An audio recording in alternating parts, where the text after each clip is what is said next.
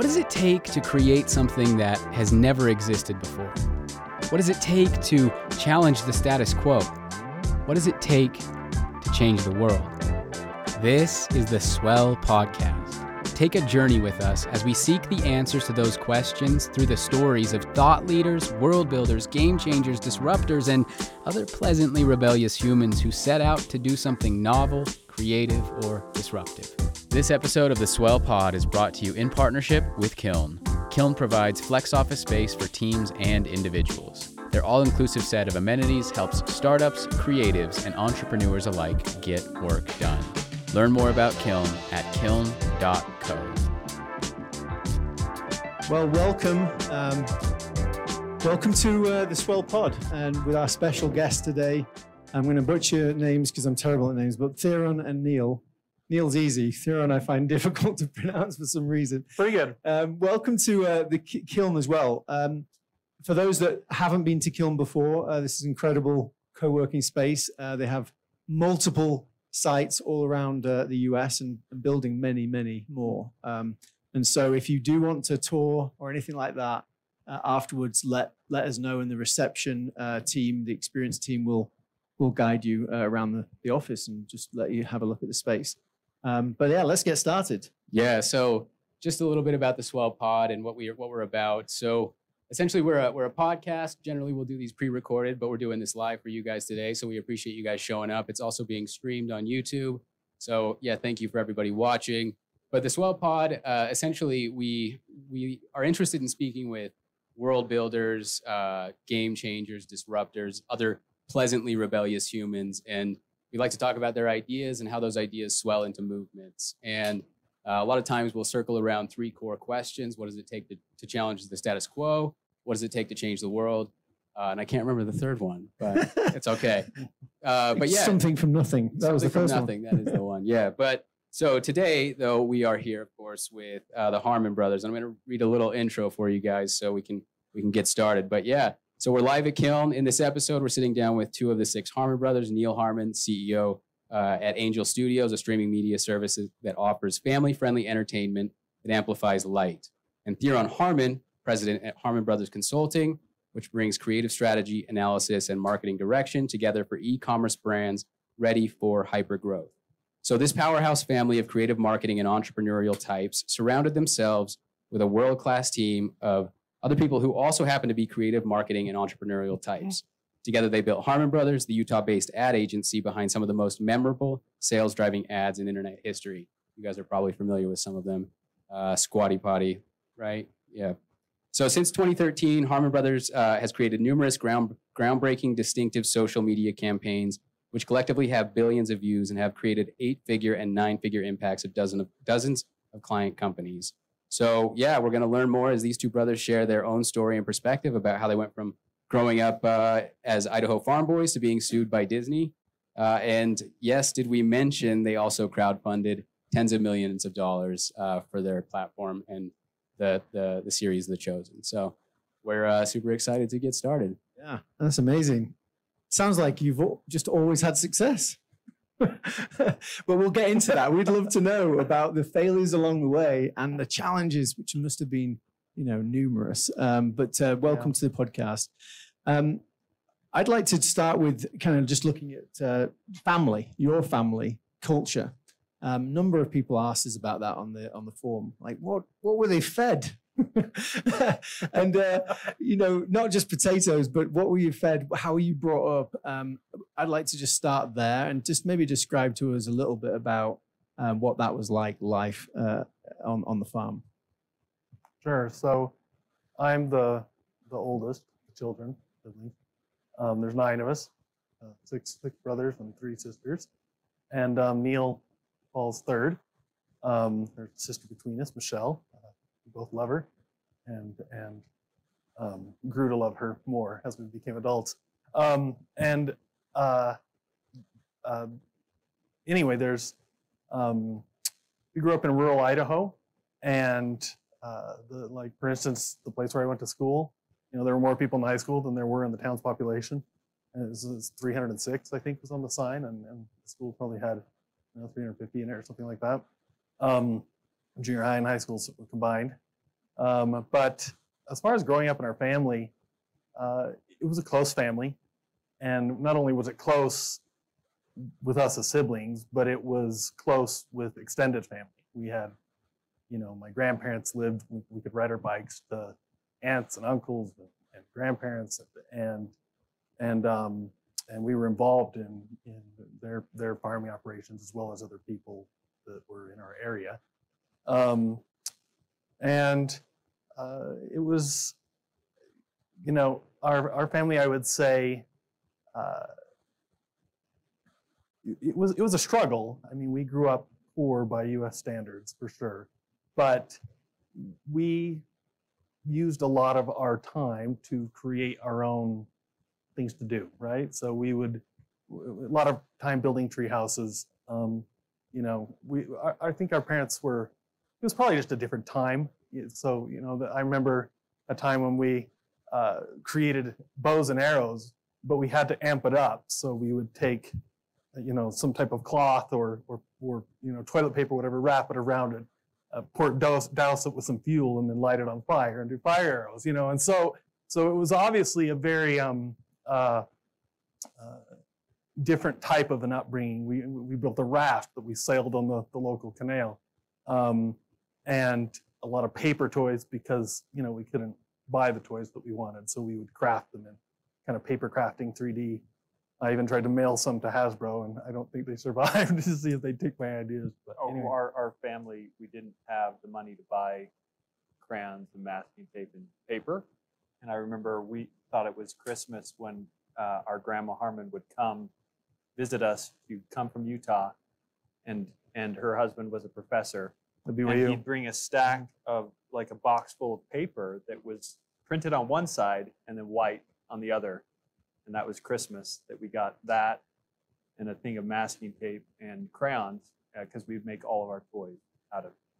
We got some toys too. Our parents sacrificed for that. I know. You know, I got an electric brain once, um, but with my, I know my parents sacrificed for. But anyway, it was um, uh, it was it was a great upbringing, honestly, but but with struggles and with you know conflict too. Meaning, you know, you get nine kids and Yeah. little home, and you you you, you fight. sometimes verbally, sometimes physically.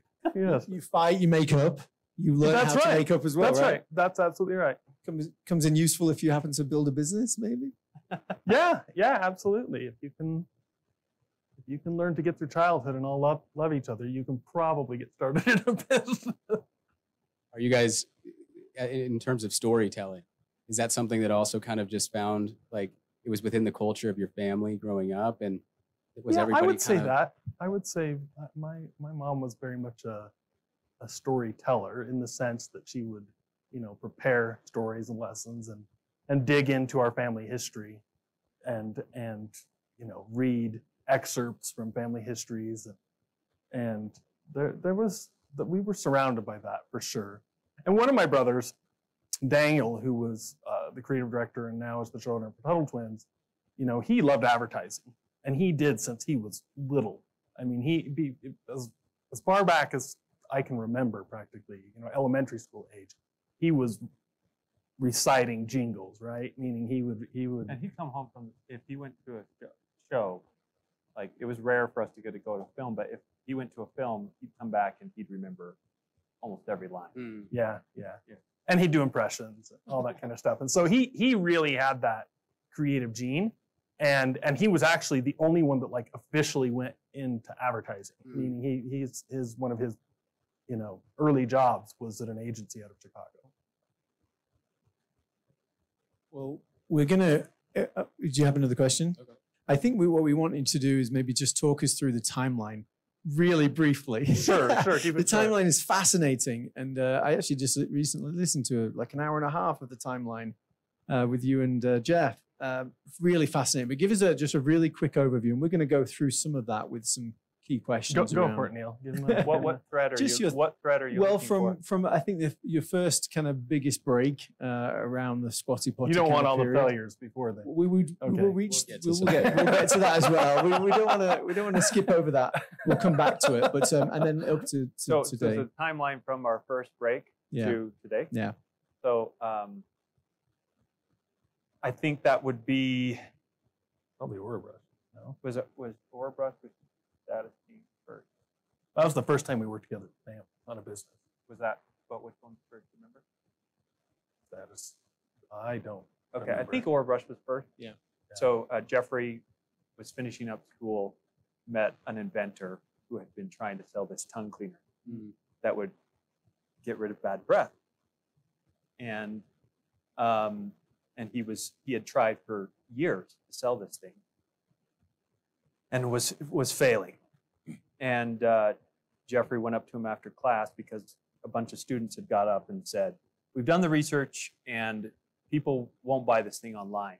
Ninety-two percent of people said they want to buy this in a in a retail store." Mhm. And so Jeff raised his hand and said, 8% of Americans, that's quite a few people, like probably around 30 million people. Um, why don't you start selling to them? And, and after the class, uh, uh, Dr. Robert Wagstaff went up to him and said, Hey, I, I love your idea. I'm interested in selling. That same summer, I was um, visiting uh, Jeffrey, and he gave me an Orabrush because I was at business meetings and I said I forgot forgot to bring a toothbrush on the trip and I'm, I'm in trouble. Got a bunch of meetings. He's like, oh, have you seen this? He let me try the Orabrush. I tried it and worked the whole day. And then we watched a movie that night. And at midnight, I could tell that uh, I didn't have that sensation on my breath. And I'm like, this product really works. Anyway, we connected and connected with uh, the founder and we started Orabrush together as a, as a new company. And then um, uh, Jeffrey with Austin Craig and and and uh, and Joel Ackerman uh, built a, a, a video that we put out on YouTube, and I built a website and started helping with optimization so we could get this thing to sell. And at the time, YouTube was just barely starting to sell advertising, and we were the first advertiser, and we got a break because you could buy ads for a penny a- Less. or, or yeah, or less And- yeah, to the point we heard later when we were invited to YouTube that they had to like rate limit Orabrush so that so that we didn't see it didn't seem like that we were the only advertiser on YouTube because they were trying to get their start. But we were the first company to make money on YouTube, and we went from zero sales to global distribution of the Orabrush just by marketing on YouTube, to where I was in Walmart, Walgreens, in Japan, in Yeah. Europe, all over the world in about I don't know two two years, and um, and that, really we just got a break because we were there at the right time. We had enough skills, and we got this break where the ads were super cheap. So that gave us our break, and then af- as we finished up Orabrush and our stock vested there, we had this eccentric, brilliant uh, businesswoman from Texas who brought us a little poop spray called Poo-Pourri and said, I want you to do what you did for Orabrush for my poop spray. And um, Poo-Pourri. And and so then then we we were trying to decide what to do next for the next company, and we decided to start this little um, this ad campaign for Poo-Pourri on the side. And um, and last minute, one night we were trying to create an entity to receive a check from the, the Poo-Pourri company. And Jeffrey said, we should just call this Harmon, Harmon Brothers. So we stick it in the Utah website and next morning received the check. And within three weeks, we had the, the ad launched and it just took off. And we, we, we were thinking Harmon Brothers would be a placeholder and had made fun of people who named their companies after them. And, uh, and but then it hit all the news in the press and and uh, and Jeffrey was grateful that we named it that because he wanted Jeffrey's really a brilliant marketer, but he wanted all the brothers to have recognition for what had happened, and um, so so the, so Harmon Brothers got formed. We wanted to start this this company um, uh, called VidAngel because we want we had young children and we loved storytelling and we wanted to share stories with our family. And um, after getting Poo-Pourri launched, I went with my brother Jordan and we started working on VidAngel.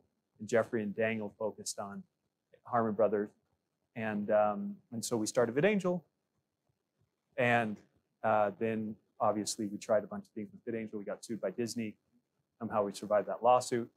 We uh, we sold off the filtering uh, product and started an original content studio, um, Angel Studios. And our first two projects were Dry Bar Comedy, which is a smash hit, has a, over 150 million viewers, gets over a billion views a year, and uh, The Chosen, which is now um, at, at a hun- around 100 million viewers, and uh, ev- everywhere through the world has become a global phenomenon. And we're like, well, here we are building a movie studio, and uh, as as farmers from Idaho. And is that too That long or That was- okay? That was okay. perfect. That's great. And then the consultancy as well. Tell us a little bit about how that Yeah, works. so so the agency in VidAngel, there was almost this, hey, you know, Jordan, you and Neal go here, and Jeffrey and Daniel and Benton, a cousin. So this is before I was even involved. Um, you go here, and the after Poo-Pourri, the the Squatty Potty team, you know, sought, sought us out, and they had had some success, and they were scheduled for Shark Tank, and and um, and so I, I, I, I wasn't involved yet, but they were starting to get a name for themselves from the standpoint of building video ads, right? Conversion video ads and and finding some successful distribution and and um, uh, He says he wasn't involved, but when you get into the struggles, like he, he he's one of the reasons that that I was able to make it because uh, the way that he helped me through some struggles. But so yeah, and I, I was actually going through some financial setback even at that time. Um, so, uh, I was in my late 30s, and um, I had worked as a as a business manager at a law firm up in Southern Oregon uh, with my father-in-law. Actually, he um, uh, I was I was managing the, the the business side of the firm, doing a little bit of paralegal work, doing some advertising, that kind of thing, and um, uh, we decided to wind. The, there was a I won't go into it, but basically there was a decision to, to close the firm. Um, it, it, it kind of broke up, and and and ra- rather than he was going into politics or had already gone into politics and was continuing to pursue that, and so we kind of looked at our options, and and decided to to wind it down. And so it took about a year to wind it down, but I really didn't have a lateral move in, in Southern Oregon. He was paying me well, and I had a family to support. And, you know, it was during the 08, 09 period. And so the housing on the West Coast had, had started to crater, and we were upside down in our home and all those kinds of things. And so, anyway, I had uh, a business that I had run in my um, since my early 20s, and I had a partner who was it had, it had continued. It wasn't thriving, but it was a business in promotional products um, here in Utah, and and there was a decision basically to that, that she wanted to get out of it, and I could come back into it if I wanted to, and so it's what I had to come back to, but it it couldn't support us. So you know, I was when when when Jeff and and uh, and Benton and Dan were working on the Squatty Potty script, and we're having those writers retreats and everything. I was I was demoing his basement in the house he just bought, you know, just doing construction labor, just trying to not slide backwards. My wife was cleaning houses and things, and and just trying to to make it, you know, and um and so that was you know a decade ago. So so you say you know you, you were you know you've been successful all this time. Well, that's not quite the whole story, right? And so anyway, that um but at that time, I, I had done a Kickstarter with um, with Austin Craig, with with uh, Connor Boyack, um, and my brother Daniel um, to do a documentary film. Um, Jeffrey was involved in that, and who else was, was involved in that? Austin's wife, Becky, um, life, Da- on, Daniel. life on Bitcoin. Yeah, it was a, it was a Bitcoin documentary. I was super interested in that. Um, He and so- got all of our family into crypto. crypto. Into crypto, you were that one. I was that guy. I'm that guy that annoys everybody. Yeah. So anyway, um, but I- I just was, you know, I mean, we were we were surviving, you know, renting and and and trying to make it. Um, and uh, but it was it was good, and and I got to do a project or two with my brothers as, as kind of a, a part time gig, and they they saw that I worked hard and had you know was able to communicate with people, and and so I um, got involved when we started to work with Purple. Where, What? I'm not going to say specific names, but let's just say that uh, um, we've had a few people we've worked with that the more successful we've been, the harder the relationship has been. And uh, Theron is the perfect balance to that. He's able to. Well, thank you. What does, what does that mean? The harder, Yeah. the harder it, the the relationship has been.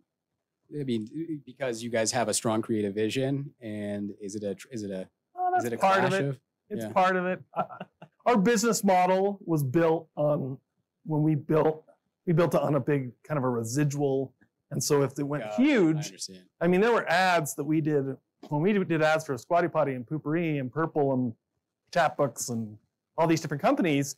You know, some of these ads were I was getting served them three to five years later, and and we had models built around that. And so I think we needed to do some work on our model and to some degree as well. There were just you just have strong personalities. You have people that are are you know we were- had strong personalities and and these are founders that go and you go in and you help them and, and they have incredible teams and they do awesome stuff and and all of them had amazing products and and so they come in triple their business and there's all of a sudden a lot more voices and a lot more money and all those We, things. we had one founder. I'm not. I'm not going to say the brand's name, but we had one founder who said after the campaign was just exploding, selling out all the product, and and and we get this irate phone call saying, "You're destroying our brand."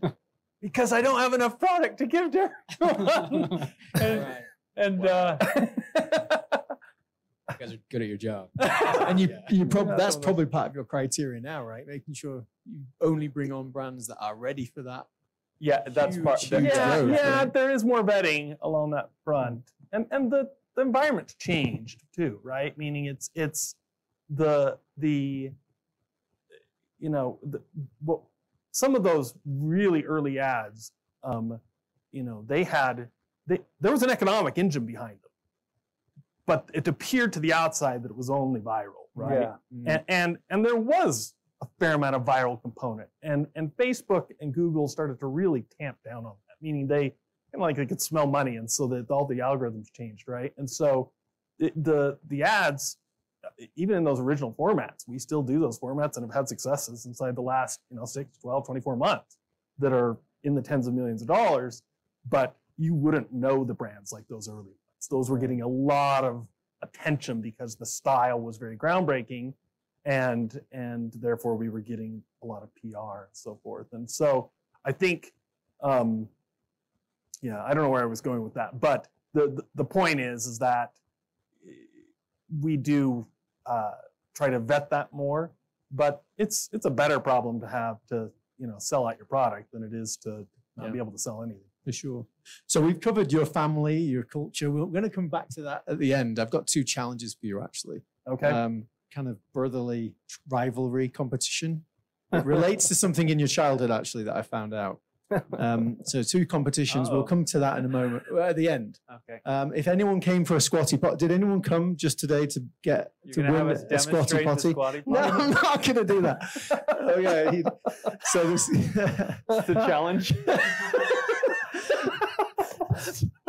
I'm sorry, I don't know where you're at. I think we might lose our audience quite quickly.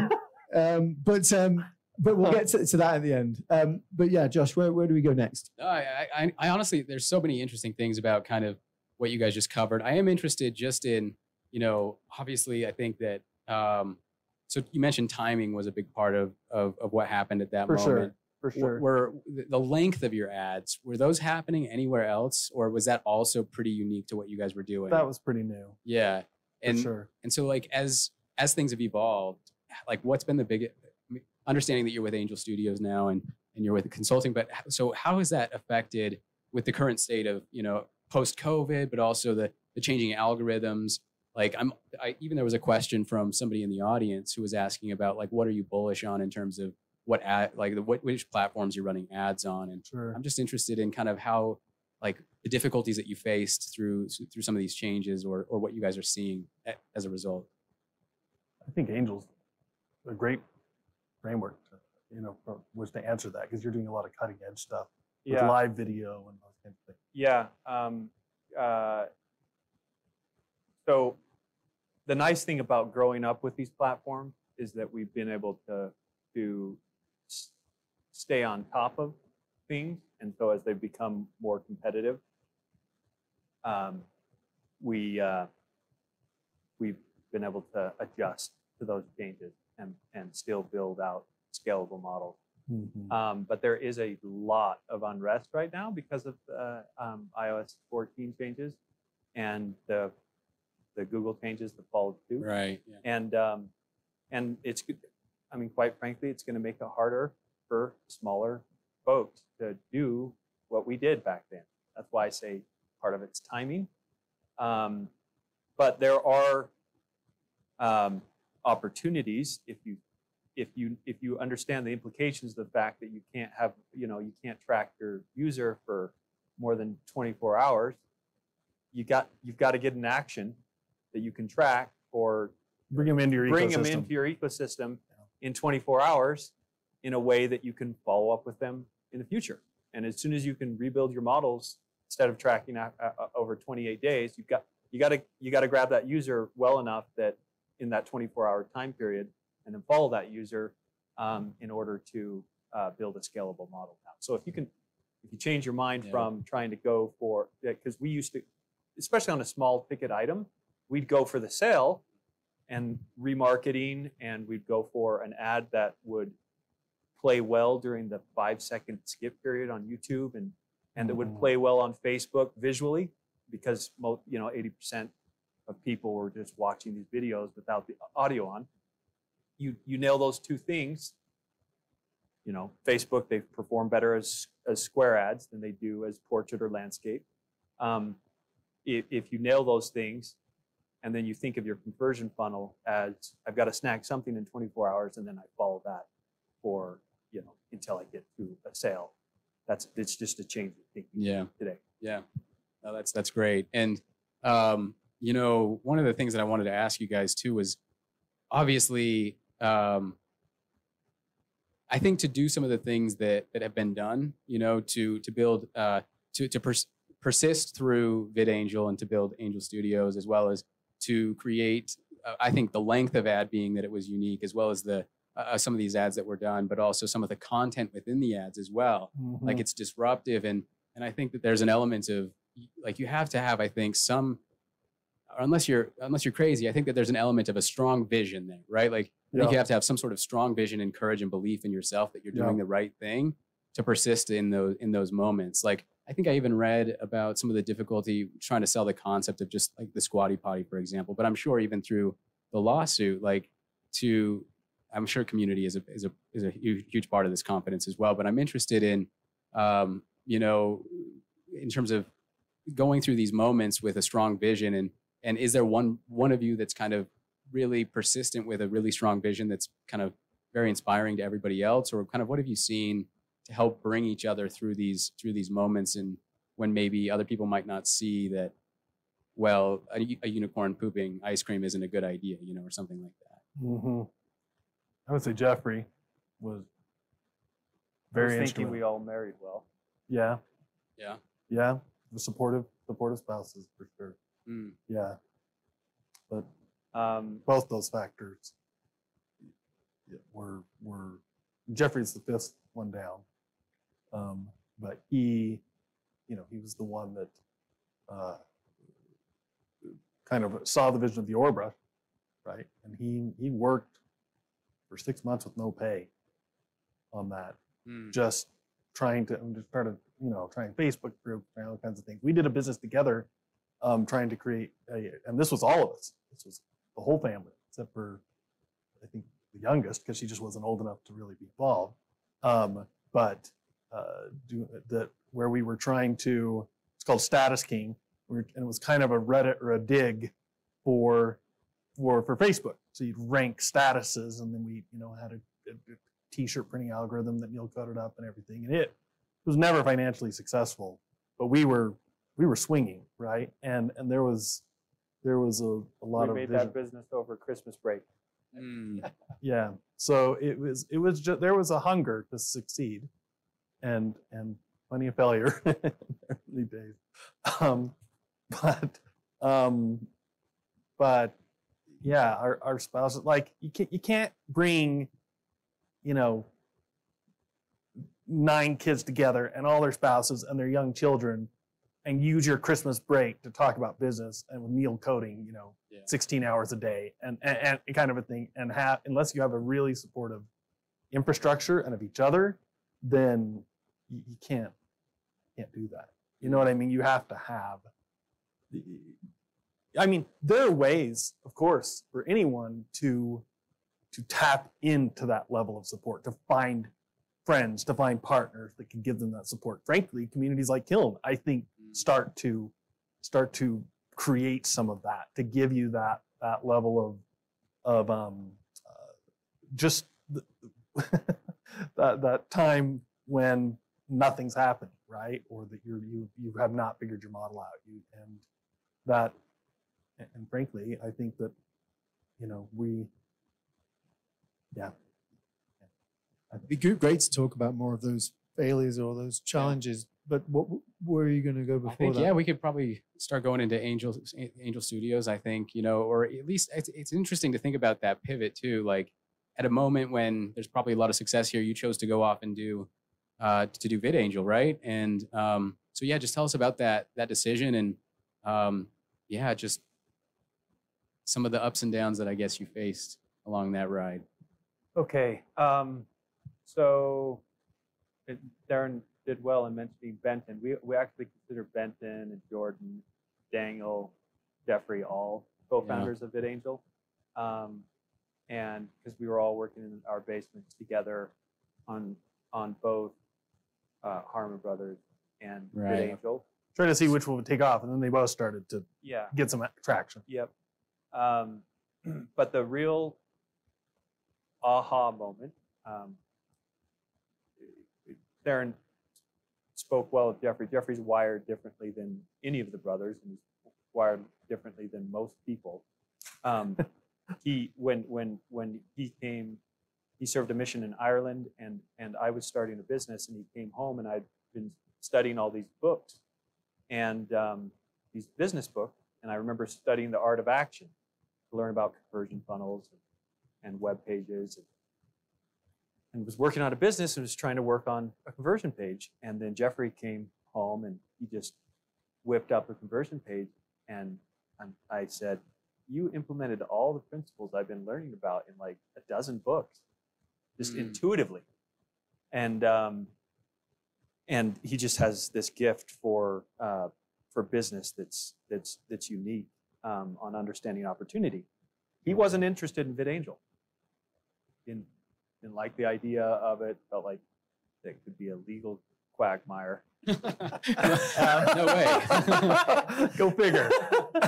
And uh, and and and and he didn't he didn't he he- his his kids were young. I mean, like he was he wasn't as interested in that product for his own children at that time. And um, I remember the morning that it, it clicked for both of us. Is I I I had this experience and and thought that if we built this product, that we would be able to attract an audience of like-minded people who are who are who like us want to share great stories with their children, but they don't necessarily want their young children reenacting things Mm. that aren't appropriate in a family or saying things to each other, you know, to their siblings. And I said, I, I- I, I remember telling Jeffrey, if we build this, then um, we'll attract an audience of people and we'll be able to distribute, produce and distribute stories to them better. We'll have the information and the data to distribute stories better than Hollywood does to this group. And it, the moment I uh, we talked about that, Jeffrey's like, "Oh, I get it. I'm super excited about that. That there's real scale and content. It's worth the risk." And so um, uh, that's when Jeffrey decided to get involved in VidAngel. And, and and most people don't know that the very beginning of VidAngel, we were planning on trying to turn that into a distribution company Mm. which is why after after we got through the lawsuit um, and people were confused when we sold the filtering technology um, because we had arrived at where we were trying to get to. Yeah. Um, so um, I lost your question, and so I'll stop. Talking. No, that's good. So uh, let's just let's just can we dive into the let's so the lawsuit though, Yeah. right? Like, what was the lowest moment of that? Like, I'm sure that's a pretty terrifying thing to have happen. I don't know. Yeah. Um, Jeffrey would say that the very lowest moment was when the judgment was uh, entered for $62.4 million Yeah. in, in, in the Los Angeles court. And, and uh, Is that the Um, lowest moment for you, though? Or is that even something you want to speak to? I no, I, I, I can't, I shouldn't share the lowest moment yeah. for me. Um, but um, Jeffrey s- said at that point, um, he said, you know, that's it. Mm. There's no way, there's no way out of this. And he, and he, he was, he said that's his lowest moment. And he says he remembers writing in his journal, you know, I don't believe that we're going to survive this, but I'm going to work like, like we can. And um, I, um, because before we started this company, I could, I I I, um, I just felt deep down that even though I didn't know how that how it would turn out, that things would turn out. Mm. And to the point where people thought I was a little crazy, that I wasn't facing reality, that I wasn't, you know, I just kept believing it was going to work out. Even when we filed bankruptcy, even when we went into the bankruptcy court and they overturned some of our rulings, when they started threatening to sue us personally, when um, um, when all these things happened, I just, even though it didn't seem like there was a path out, I, I believed that we were going to make it. And, um, and I really don't know why. I, I wouldn't actually ascribe it to some kind of inner strength of mine. Um, it was just, I, I just sense it. So anyway, um, and and um, and so then when it did turn out, so the reason that we got out of the no no company that we know of has ever survived a lawsuit from Disney, no startup. And It was not just Disney, it was Disney, Warner Brothers, Lucasfilm, and Lucas wasn't with Disney when it started. What was the fourth one? Was like, there was Fox, but Disney acquired Fox. So it was really Disney and, and Warner Brothers. right. because Disney owned all the rest of it. So um, uh, the reason that we won the lawsuit with, with Disney was one, we filed for bankruptcy in Utah, which gave us enough time to get Dry Bar and the Chosen off the ground. That gave us a year to build up a business that we could say there's a chance for this company. Uh, two, COVID hit, which helped the Chosen to explode. People were stuck in their homes and they wanted something hopeful.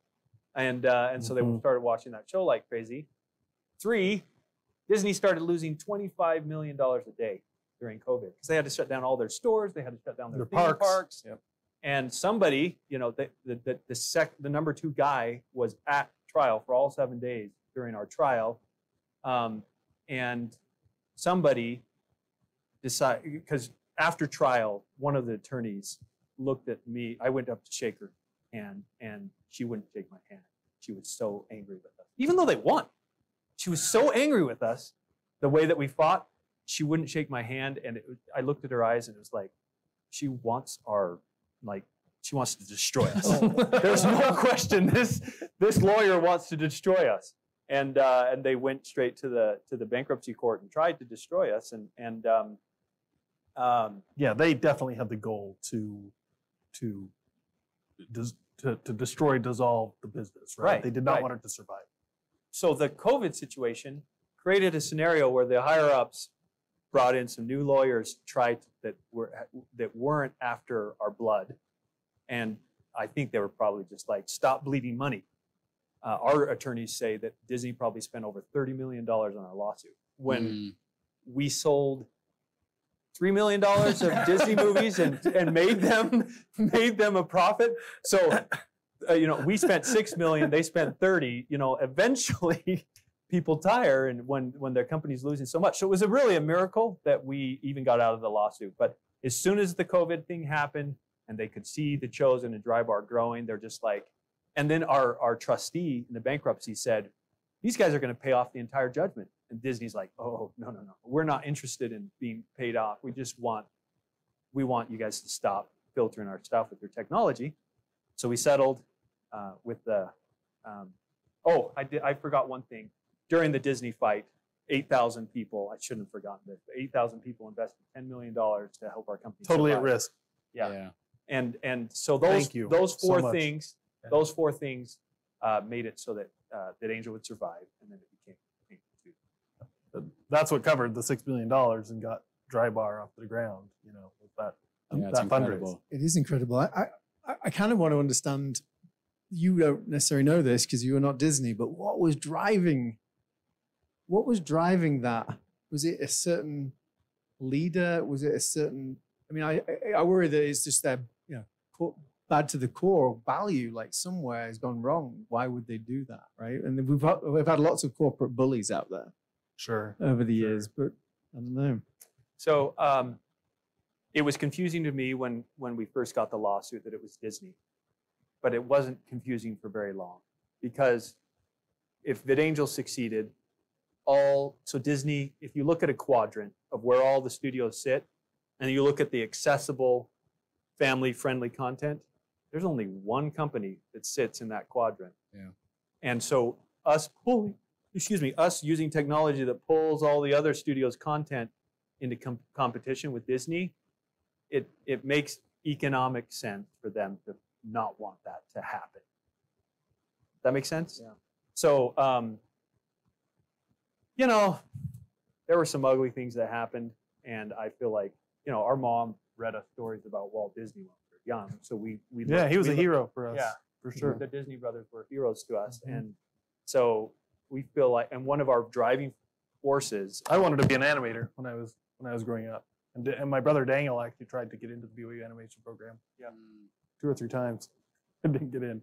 But now he's Now he's now, run- now he's show show running running an an animated show. So it's, it's like that, things can. So was there change. that feeling of no feeling it was going to be okay? Was there a moment, I guess, when you were coming out of this that that you realized that feeling like it, it was like, oh, this is this is the moment where it is actually okay, and and if so, yeah, I guess, what When? what was it when? Yeah, when was that? So I hope this is helpful to people here. So I did a company um, that failed spectacularly, and um, uh, Theron helped uh, with money. My parents sold their house to support this company. I had Mhm. uncles and aunts who helped support this company, and it failed. And um, I spent years trying to dig out of that mess. But at the very bottom of that mess, um, I remember that it was this, it was kind of a precursor to Chatbook. We had this product called Memory Press. We were just before our time and our tech, we weren't able to get it there before the 2008 crash happened. And um, after the crash happened, I had to let go even more of our team, and I lost a key engineer, and our site went down. And I remember um, working to get that website back up, and I didn't sleep for 72 hours. Um, and at about 40, 48 hours, I remember sitting out on the porch. Um, I was at, you know, my family's house, and we were living off of food storage. We didn't have food. I had gotten a, a bleeding ulcer in my stomach, um, and my health wasn't good. And I looked out, and I just couldn't see a path forward. It just felt so dark. I was just like, "There's no way out of this mess." And and I've always wondered whether I can be an entrepreneur, and I have officially failed. Lost people hundreds of thousands of dollars. Right? Yeah, almost a half a million dollars. And I had $90,000 of high interest credit card debt under my name and couldn't get a $20 bank uh, line for, for, for uh, checks that, uh, that bounced. Anyway, I just was like, I'm, I'm, I'm a failure. This is it. And uh, when it was that black, um,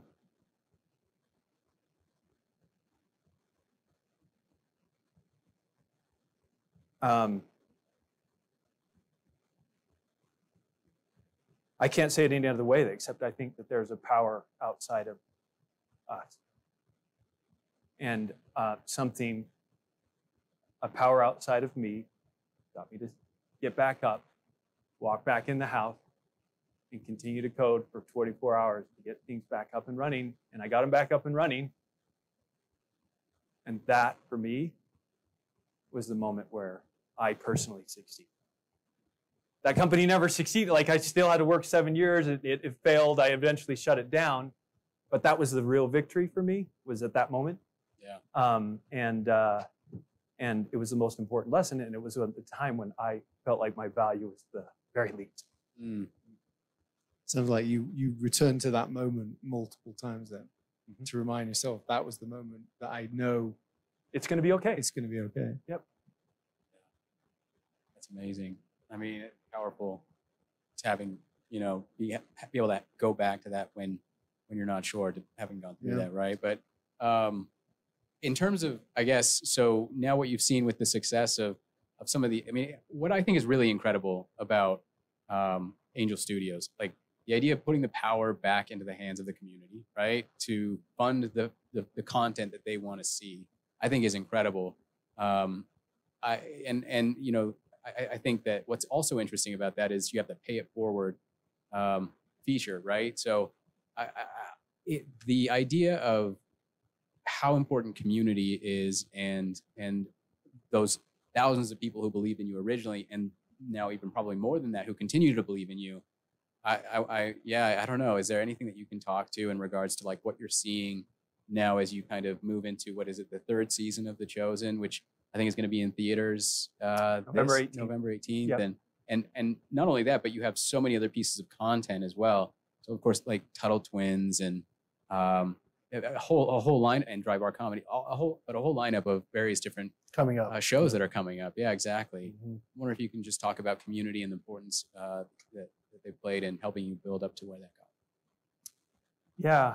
So, like I said, community we saved us. Um, we were we we uh, raised the ten million dollars in five days right during the Disney lawsuit. We used that money to to start um, the uh, dry bar, and Daniel um, emailed or called uh, both Jeffrey and me and said, "Hey, this is really powerful. What if you took this concept and and uh, and funded shows based off the crowd decision. And um, that really clicked and resonated. So after we got Dry Bar running, um, we went and uh, we're looking for our first scripted series, which we ended up deciding to do The Chosen. And uh, 19,000 people backed The Chosen.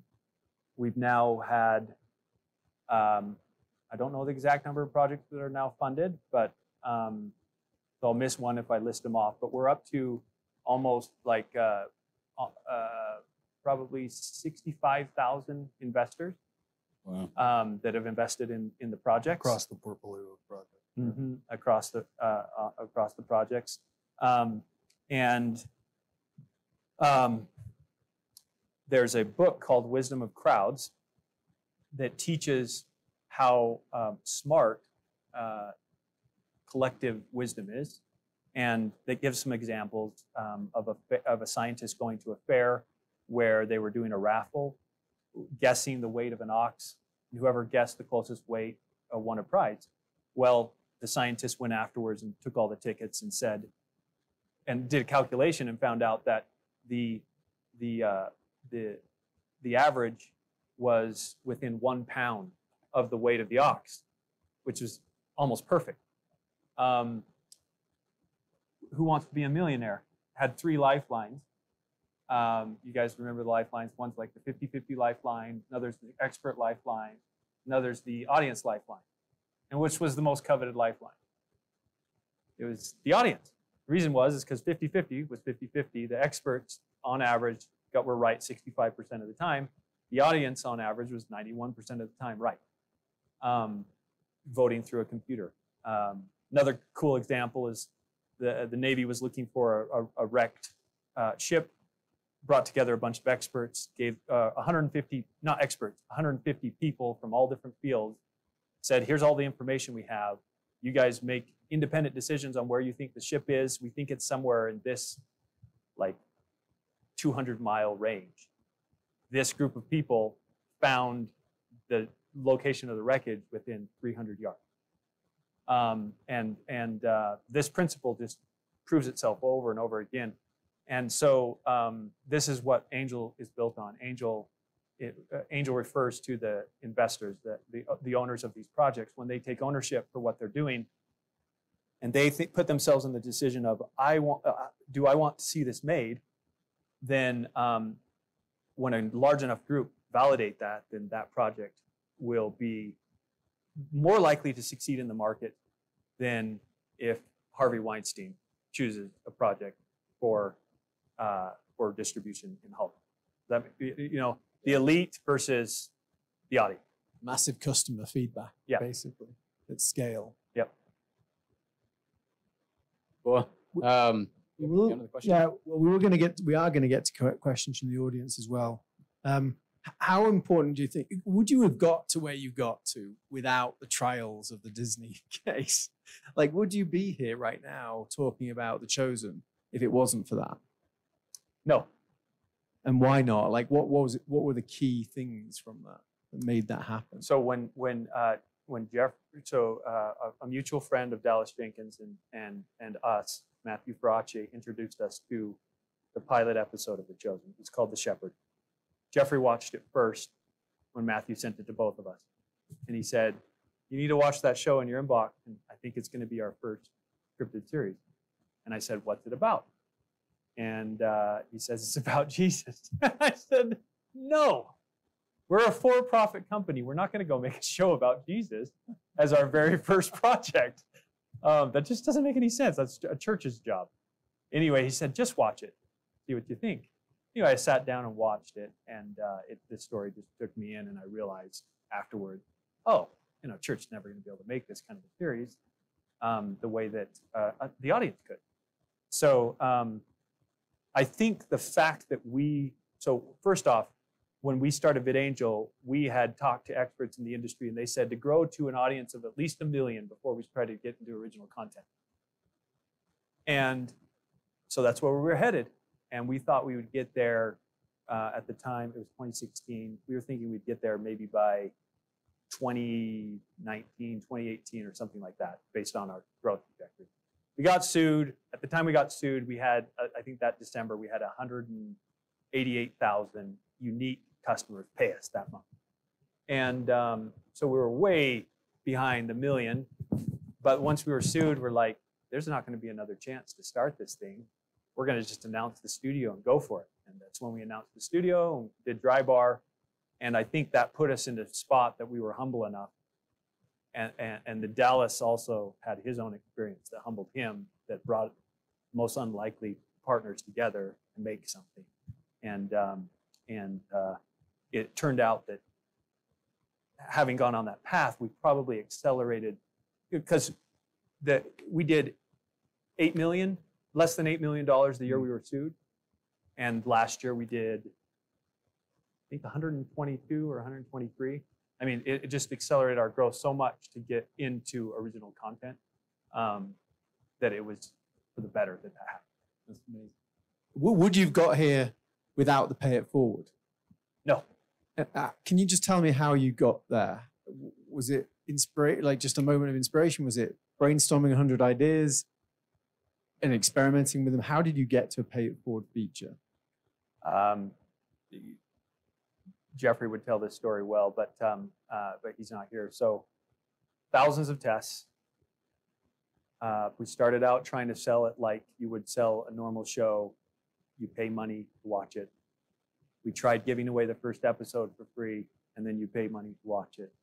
We tried rental. We tried testing thumbnails, testing conversion paths, testing and testing for six months. We tried this sharing system where you could go and buy the show for other people. I remember buying 100 copies, trying to give it to all my friends, and I couldn't get, I got two people to watch it after, after giving away all these copies. and uh, and I think only one of them really watched it because they talked to me about it afterwards because they were excited about it. You always know when someone's watched The Chosen because they'll talk to you about it afterwards. They want to talk about it, um, and uh, and ideas. Um, we, we were just stuck on this problem, and um, the community started seeing people say, "I wish I could watch the show," and then people would say online, "Hey, I've got a free one. I'll, gi- I'll, I'll give you a free one, and then you can go watch it. You should really watch it." And people would do this online, and um, and I remember one night, um, Jeffrey and I, and I remember Liz was sitting right over right by us. We just started talking about the fact that the people who watch the show so want to share it, and then there are people who are totally ready to, re- to receive it, but they don't know each other. And so it was that night that the Pay It Forward was born, and it did feel like just a flood of, you know, of inspiration. Um, and the thank you note system and everything we thought of that night, and then we just went to work coding, and um, went to talk. Dallas wouldn't said he couldn't talk to us about it until November, which was weeks before it was time to launch the next the the, the, the season. And uh, but we just went to work building the whole system, even though we didn't know if Dallas was going to get on board with it. And um, and then we told him about it, and luckily his wife loved the the idea, and um, and Pay It Forward was born. And then by COVID, in the beginning, we we rate limited, like we had to have enough Pay It Forwards to um, um, for people to be able to access it, or they had to wait in line. And then in, in during COVID, we decided to just remove all the all the limits. Um, every, every everybody felt good about that. Dallas called us that day. We had made VidAngel free that weekend, working all weekend. And then Dallas called us Monday morning and said, "Hey, I think we should make like we should remove the rate limits." And we're like, "That's a that's a great idea." and and uh, and so we, we released it, and as we did, it just grew and grew and grew and grew um, through through COVID. And so that was that was the break that made the chosen happen. Uh, it was eight or nine, eight eight months of testing. And That was with the first season, right? So With the sea- first half of the first season. First, first half of the first season had already been made, Mhm. and it was trying to build a distribution model, Yeah. a business model around that. That's right. No, Amazing. A good, a good, great example of just iterating, right? Yeah. Just trying to find the right thing.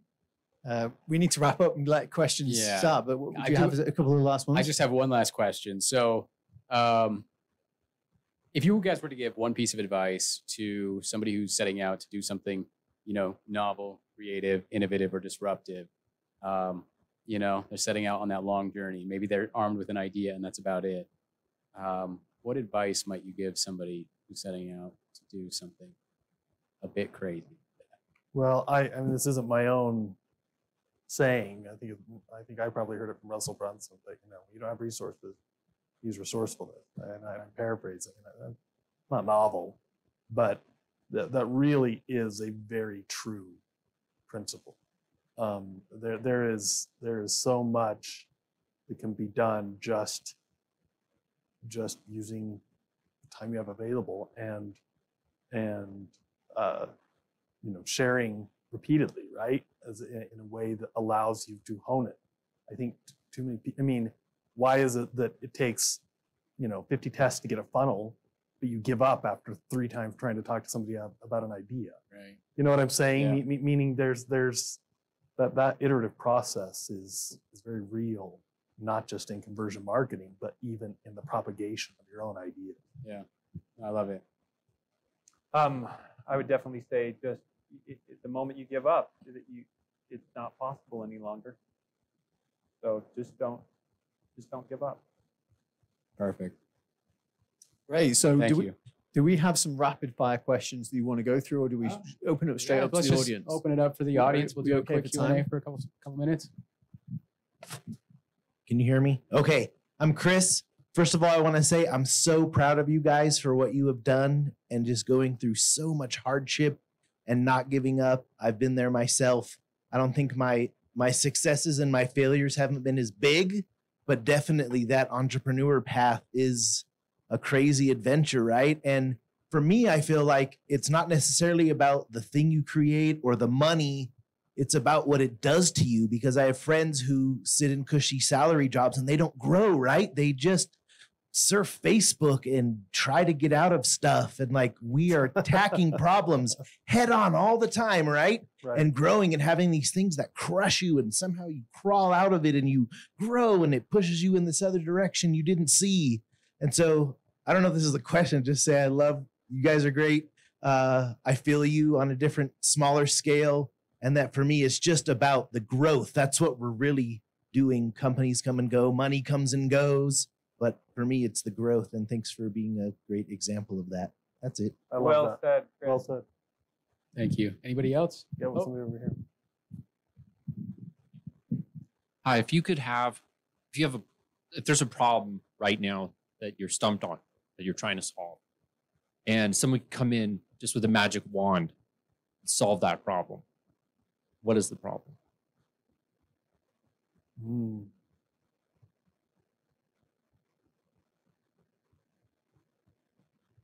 I didn't mean to stump you or anything.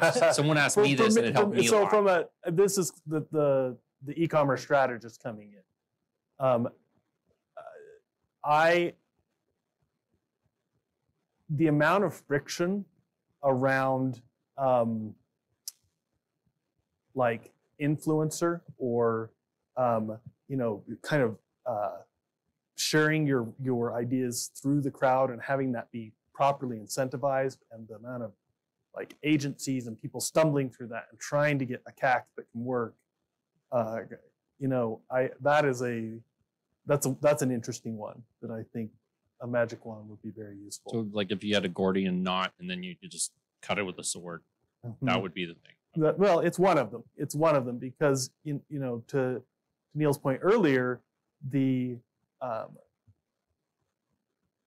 the being able to successfully media buy. I, I was on a on a webinar not too long ago with folks from uh, representatives from Klaviyo and and Triple Whale, and and they had some other e-commerce company that was represented there as well, and they basically said that if if they, they were looking across all on the back end all of their different clients that are using those platforms. And the ones that were growing in this environment and i'm sure that it's more complex than this but they were folks that had uh, had tackled tiktok. It doesn't mean that tiktok was even the majority of what they were spending or that they that they um, you know were that they had abandoned meta or google or anything else that they were doing. But for whatever reason many of the companies that were succeeding had that in common in, in this environment. And so I- I think that there's there's so much um, fragmentation going on in the world of platforms and and everything from the the, the censorship and the the um, uh, all the technologies that are used to suppress advertising and so forth. There there's the, the models that are able to kind of weave through the the canyons of that environment are are fascinating and i'm seeing a lot of one-offs but but getting a um, uh, a unified theory around that i think is pretty tough and, and i'd love to have a magic wand for that purpose Thank you.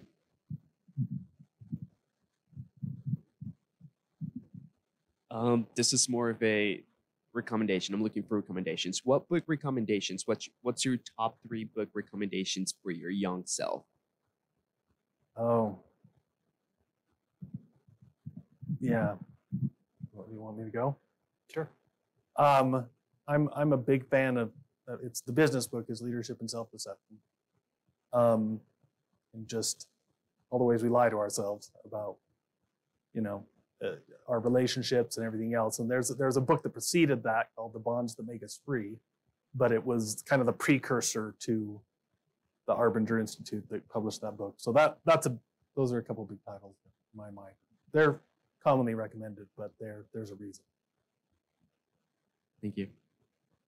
Um, uh, any book or business book or what do you think? Business books. Business book? um,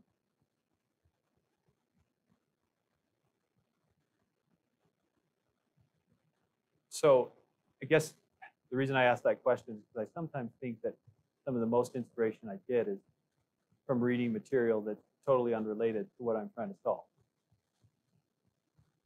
So Um, I've read a lot of business books. I love.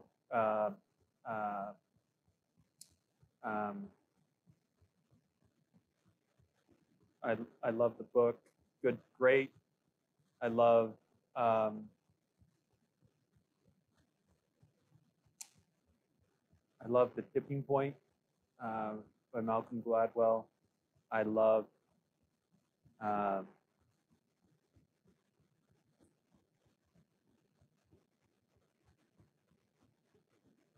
in, in, in dealing like dealing with uh, some of the lawsuits and um, and the realities of a of a trustless like a, a world where trust like the lack of trust comes at a huge cost it was it was really instructive for me to read uh, Genghis Khan um, just to understand more Machiavellian type tendencies in people and because I don't relate to that stuff I'm more I'm more wired to Trust. to trust and to care about causes. And, um, but again, I think I've gotten more inspiration solving business problems by not reading business books, by being around people, or by reading other material, uh, meditating or praying than I have from the business books themselves. Though I've gotten some good ideas that I've implemented from business books too. Thank you. Essentialism by Spencer's brother Greg is a good one. Oh too. yeah, that's a great book. No, really not. Yeah, it's good. The brother speaking. Um, hi, I'm Nate. Thanks for sharing, you guys. My my question is a little bit not necessarily uh, business related, but definitely has everything to do with that. Um, I've heard it joked at Kiln more than once that uh, you're with your first investor longer than your first uh, marriage. I've heard it more than once. and um, just hearing about all the the wild roller coaster, and you guys kind of tackling this as a big extended family. But I was hoping you could kind of unpack a little bit about how you kind of navigate this with your own nuclear families, with your kids and your spouses, especially like that ninety thousand in credit card debt, and like feeling like God just said like you you're gonna be okay, but like how you know you experienced that, but what was that look like? For, what was that like for your spouse? I'd be curious to know some of the family dynamics at, at play because a lot of us are a lot of us are navigating startups with families, Mhm. and I don't think a lot of us want the family thing to uh, to dissolve. Uh, uh, I think we care about that too. And so, could you speak to that some? What's your name? I'm Nate. Nate. That's a great question. It is. Go for it. Um, Nate, I'm still married longer than my first investor. So, so I, uh, But barely, because I invested really early. that's true. That's true. That's true. A year, two years. um, the uh, um, so I, Trisha should be here to share that, but she also she thinks more positively than I actually do.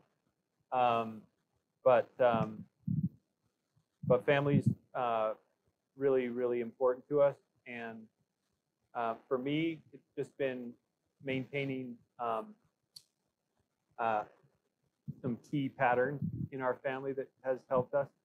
Uh, I, I, uh, some of the things that were really helpful for us. We, we have a big family, but we, we do something called buddy time, um, where mom or dad spend time that's not influenced by whether or not the, the kids are doing their chores or whether they've been bad or whether it, it just happens. Um, and we we do this.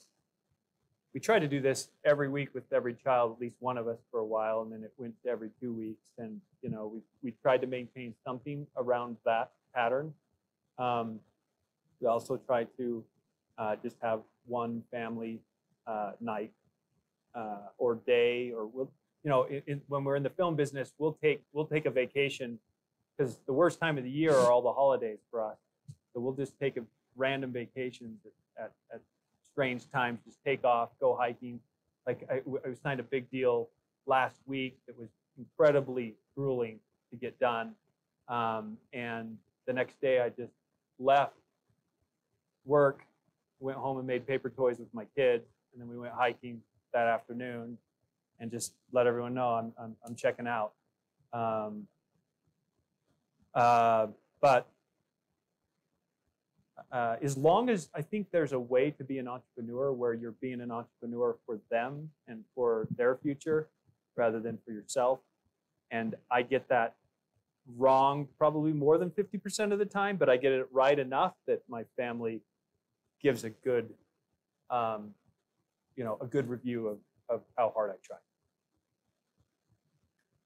So I think I probably got that wrong with my older. I have seven children.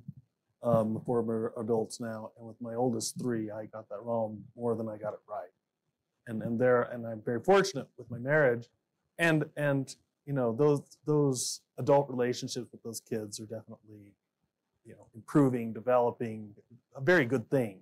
But to say that there isn't a cost is is not true, right? Meaning meaning when when you can't detach from your work.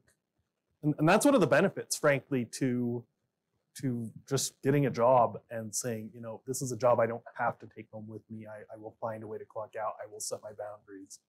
Um, in early stage when you're pre-revenue or or when costs are exceeding revenue and you've got that you know all those kinds of things um, it's it's pretty grueling.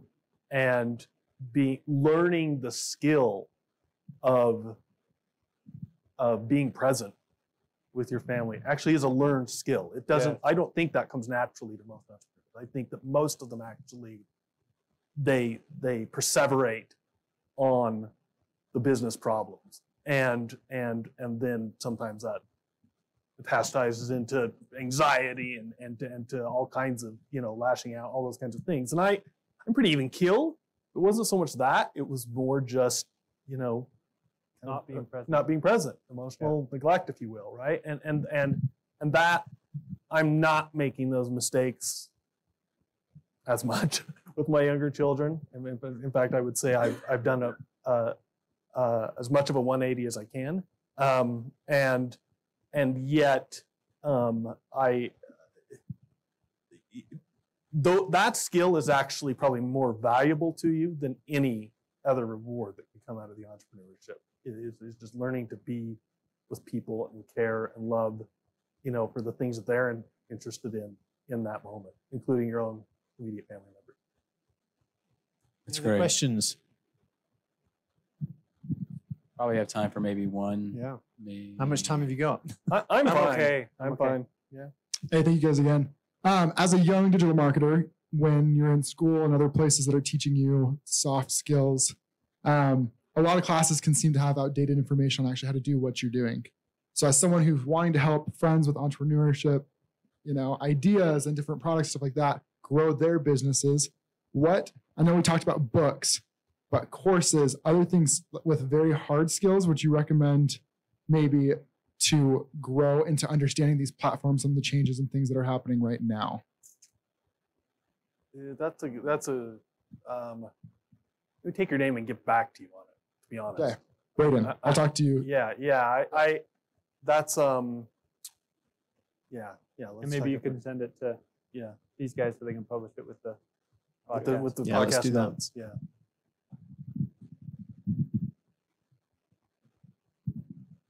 Thank you guys. I'm a big fan of you guys.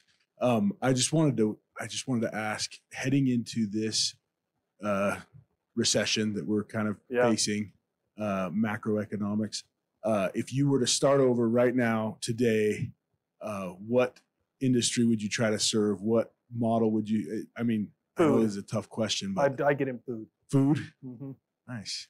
Like it. hmm You have one. No, I agree. Why? Whoa. You've tried food before, right? And then we Beca- didn't be- even get to. Because there are too many people who who thumb their noses at it. They they just and and It's that- not it- sexy. it- it's not sexy, and therefore it's it's constrained. It is hard. It is logistically hard. It perishes. It people don't like it, and yet they appreciate it. They want the best that they can get, and the inflation just keeps pushing it up. Plus, from the standpoint of just good you can do in the world, starvation is a real thing right now because of a lot of the political choices and the, the, the money printing fiascos and all those kinds of things that are going on. And so, I mean, I've, I read a stat that that right now, and and I don't know if I believe it, frankly, because I think it was being used to raise money, but somewhere along the line of um, one child every minute in Somalia is being checked into a clinic for malnutrition.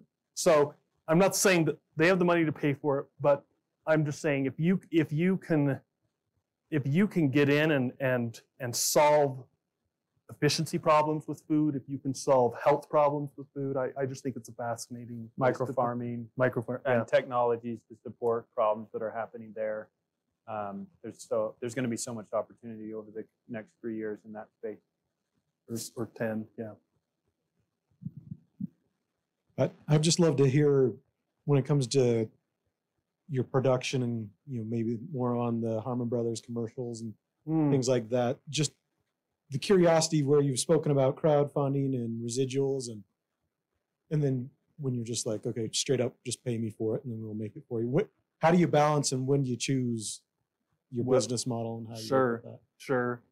So, so the agency was definitely formed to to be a services business, right? As- As much of a cash business as possible. And we've we've experimented with all kinds of things. We have a we have a small uh, VC fund um, that is that is invested in Harmon Brothers projects um, uh, with Rob McMillan at Adventures. Um, done some partnering. It's it's kind of on an SPV model. Um, so and and we've tried some rev share models. We've done ad spend royalties. We've done just really high production prices, and then you know make money on change orders and edits and those kinds of things. Um, uh, And yeah, I mean, on the on the angel side, we've had to basically kind of rebuild the whole system from top to bottom, the way that things get funded, the way that they get distributed. Um, uh, we have to deal with all the FCC FINRA stuff. So there's multiple businesses there, from from Just uh, to funding to content production to uh, distribution. on the agency side, honestly, we're in a period of, of fluidity right now. So, so meaning we're we're more custom about our packages. We're more you know experimental with our concepting lower upfront deposits. The macroeconomic situation affects everyone, right, and us included. And and you know we still have a great pipeline and and and um, uh, some, some awesome projects that have, have released in this environment. They're in We have to COVID adjust. but we but we have to adjust and so um, you know price adjustments all of it it's just uh, y- you know you you you try to adjust as rapidly as you can does that make sense does it answer your question All right. We have a Matthew at the back. I recognize you. Do you have a question that you think we should be asking before we, as we wrap up?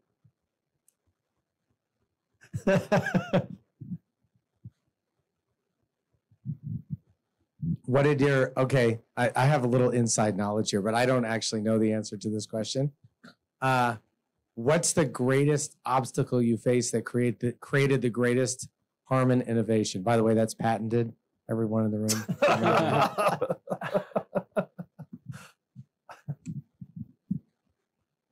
oh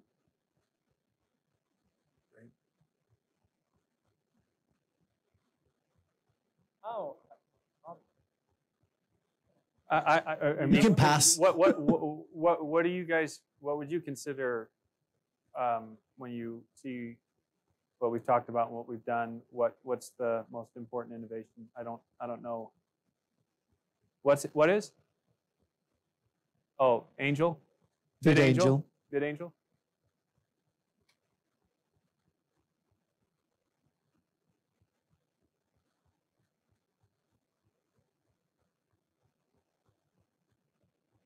Okay, so what was the obstacle that created the innovation around? Yeah, so the obstacle, the obstacle that that uh, that came up that created VidAngel was I had a nine-year-old son, our, our, our oldest, who's now in Hong Kong serving a mission, and he's almost 20. Um, but at that time, he was nine, and I loved the movie Cinderella Man you guys heard some of my story of eating food storage and just being in a really down or a hard spot, Personal depression. personal depression. So, so seeing Cinderella Man and this boxer who went through the Great Depression, lost all his wealth and almost lost his children. Um, and then when his son um, steals the salami, and then and then um, he, they take it back to the butcher, and and and and then when he comes out on the sidewalk, his son tells him how scared he is. He's going to be sent away from home, and and he, his dad gives him a big hug, and then he looks at him in the eyes and says, "Son, we don't steal." And the way that he said that, I wanted that message for my nine-year-old. And there's a coach, a New York coach, who uses language that I didn't want my nine-year-old using with his younger sister. So I uh, learned about the YouTube API and coded up a, a little software in 2012 just so we could watch that movie without those words. So that was the obstacle that created that interface.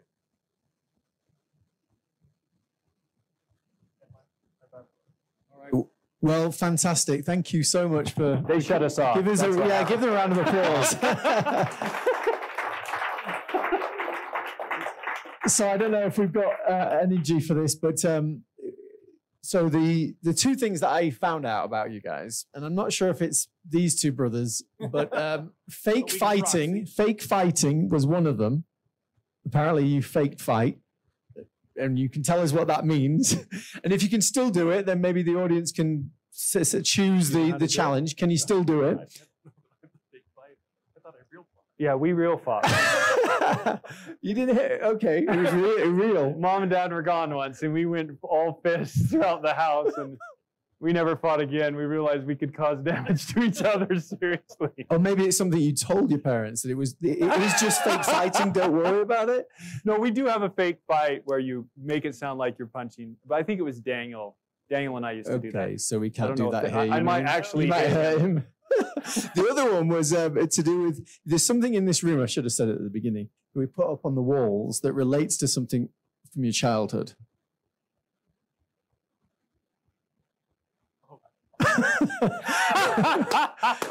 Yeah. t- now, now, now, just a second. Here we go.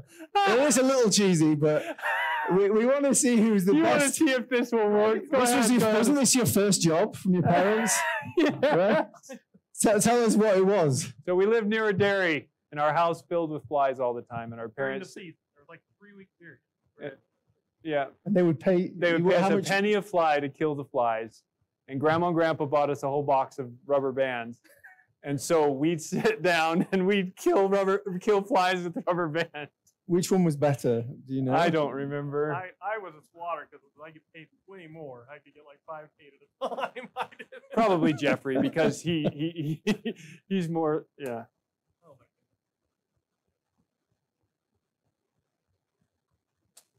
Oh, not bad. Give us one more shot. Hey.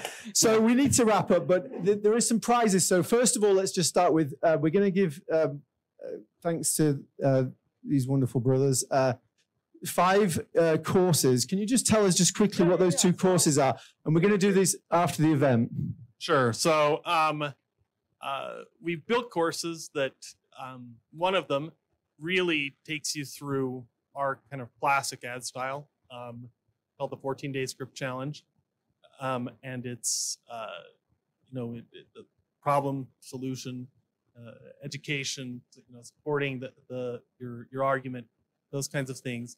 Um, and it's, it's a great course because you come out of it with a script and so we're going to give you want that one or you can choose one called easy ads to sell um, and uh, these i think you buy them on the a couple hundred bucks two or three hundred dollars but the um, easy ads that sell it actually goes through 15 different ad styles and they're not all ours meaning a lot of this was like evaluation of what's out there in the marketplace and they're low cost these are ones that you can do on your phone or with very simple editing software. And we take you through these different kind of uh, messaging architectures, we'll call them, or ad styles.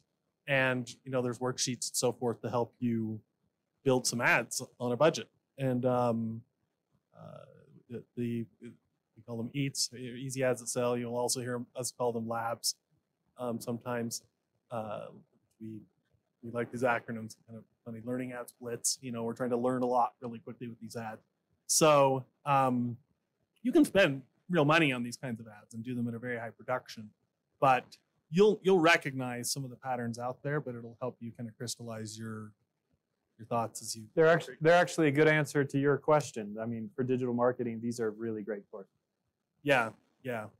I was gonna get back to you though with you know some that aren't ours.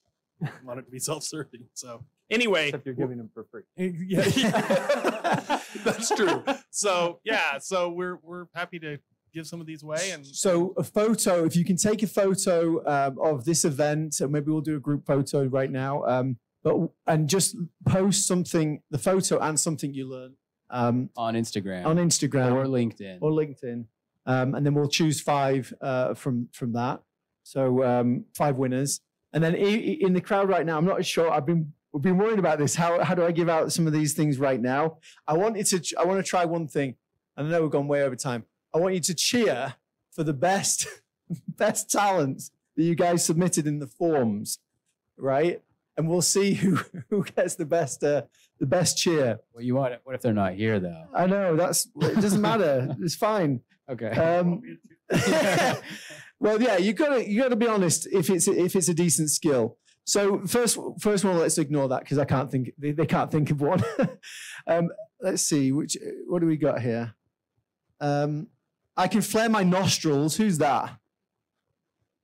when somebody signed up on Eventbrite, did they say that that was their special skill? Emily. There's no. I don't think there's many many Emilys here.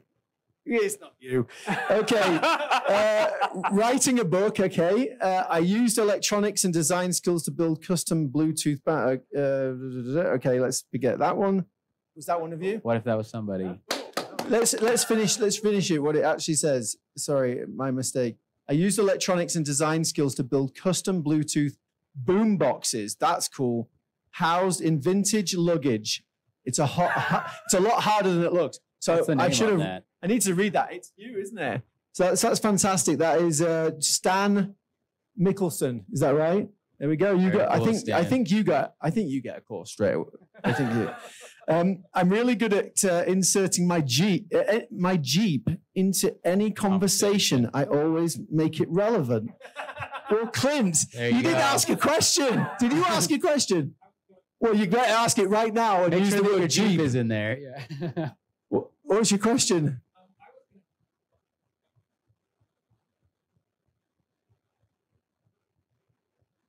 About Jeeps? About Jeeps? Don't forget. right, okay, sorry.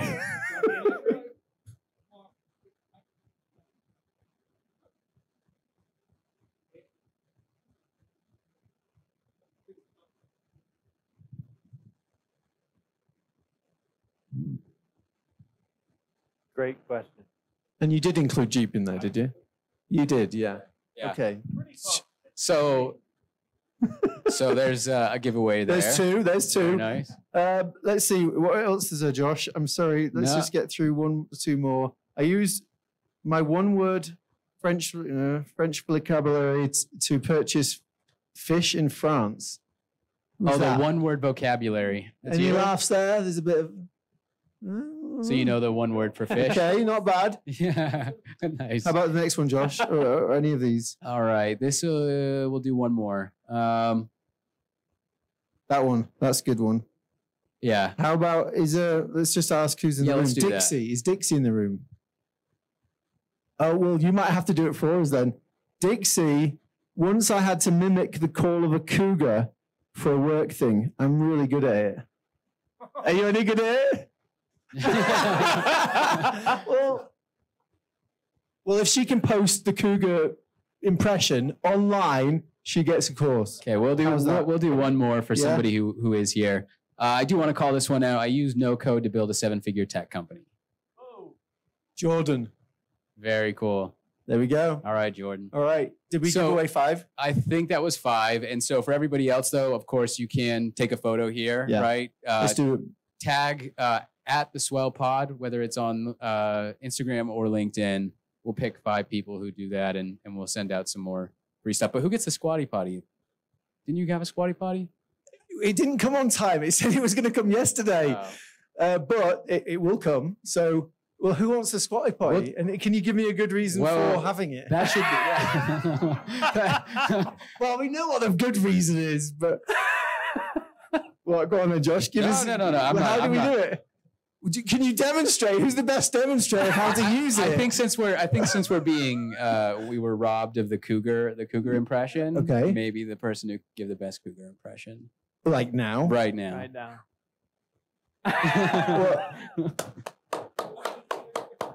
Okay, second one. Any other takers? Is that it? Cougar. All right. We've All got- right. So we now we have now okay. So do it do the do them one more time and then we'll have the audience vote. Give her a microphone. Come on. All right. Second one again. All right. So uh, who's voting for the first one? Just uh, cheer for him.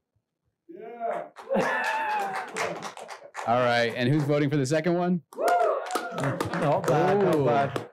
We, we might have to buy two squatty potties. I, have got, Okay. I've got a runner up for, for this is a this is so great.